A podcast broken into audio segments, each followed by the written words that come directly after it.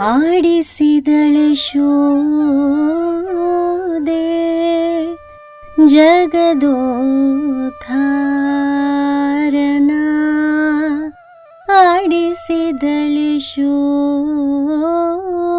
दे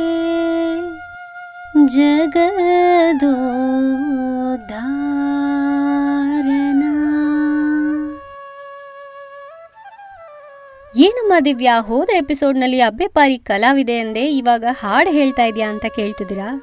ಹೌದು. ನಮಸ್ಕಾರ ಗೆಳೆಯರೇ.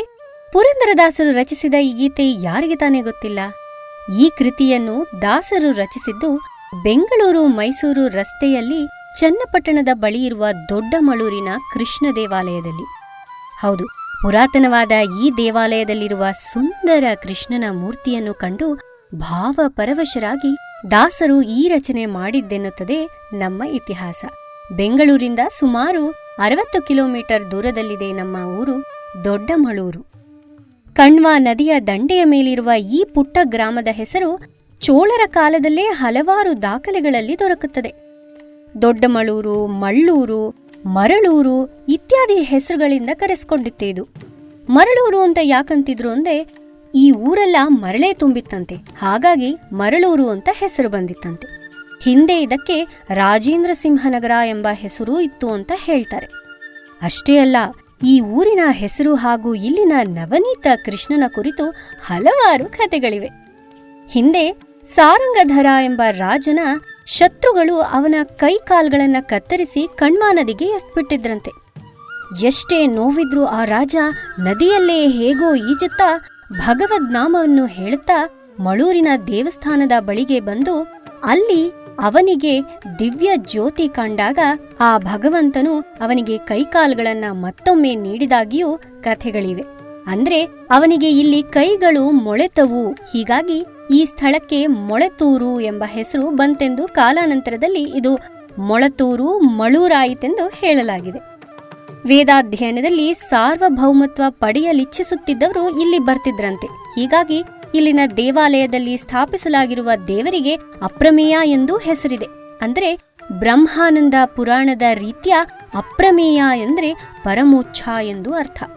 ವನವಾಸಿಯಾಗಿದ್ದ ತ್ರೇತಾಯುಗ ಪುರುಷ ಶ್ರೀರಾಮಚಂದ್ರ ಇಲ್ಲಿ ಅಪ್ರಮೇಯನನ್ನ ಪೂಜಿಸಿದ್ದ ಎಂದು ಅದಕ್ಕೆ ರಾಮಾಪ್ರಮೇಯ ಎಂದು ಕರೆಯುತ್ತಾರೆ ಎನ್ನುತ್ತದೆ ಸ್ಥಳ ಪುರಾಣ ಅಷ್ಟೇ ಅಲ್ಲದೆ ಈಗ್ಲೂ ಕಣ್ವ, ಕಪಿಲ ಇತ್ಯಾದಿ ಋಷಿಮುನಿಗಳು ಅಪ್ರಮೇಯನನ್ನ ಇಲ್ಲಿ ಆರಾಧಿಸುತ್ತಾ ಇಲ್ಲೇ ವಾಸವಾಗಿದ್ದಾರೆ ಎಂದು ಹೇಳಲಾಗುತ್ತೆ.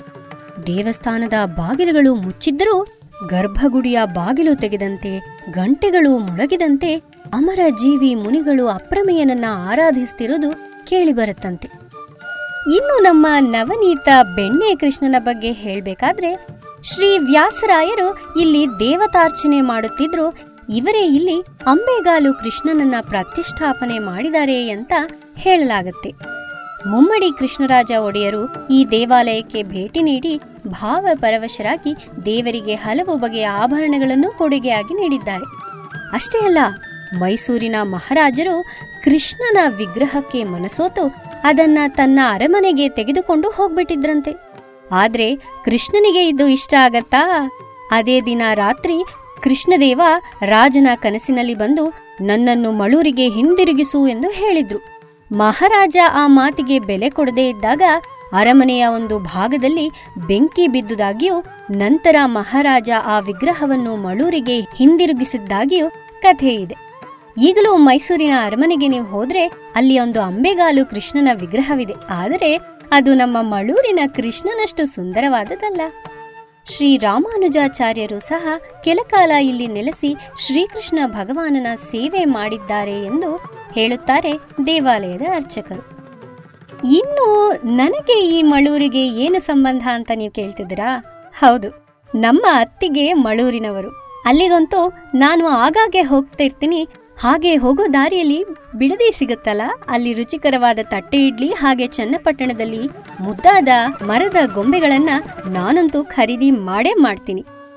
ನೀವು ಈ ಜಾಗಕ್ಕೆ ಭೇಟಿ ನೀಡಿ ಅಲ್ಲಿರುವ ಕಣ್ವ ನದಿಯ ಸೌಂದರ್ಯ ಹಾಗೂ ದೇವಸ್ಥಾನದ ಪುರಾತನದ ಹಿರಿಮೆಯನ್ನ ಅನುಭವಿಸ್ತೀರಾ ಅಂತ ಅನ್ಕೊಳ್ತಾ ಈ ಎಪಿಸೋಡ್ನ ಇಲ್ಲಿಗೆ ಮುಗಿಸ್ತಾ ಇದ್ದೀನಿ. ಮತ್ತೊಂದು ಜಾಗ ಹಾಗೂ ಮತ್ತೊಂದು ಕಥೆಯೊಂದಿಗೆ ನಿಮ್ಮೊಂದಿಗೆ ಬರ್ತೀನಿ. ಇಂತಿ ನಿಮ್ಮ ಅಬ್ಬೆಪಾರಿ ಕಲಾವಿದೆ ದಿವ್ಯಾ.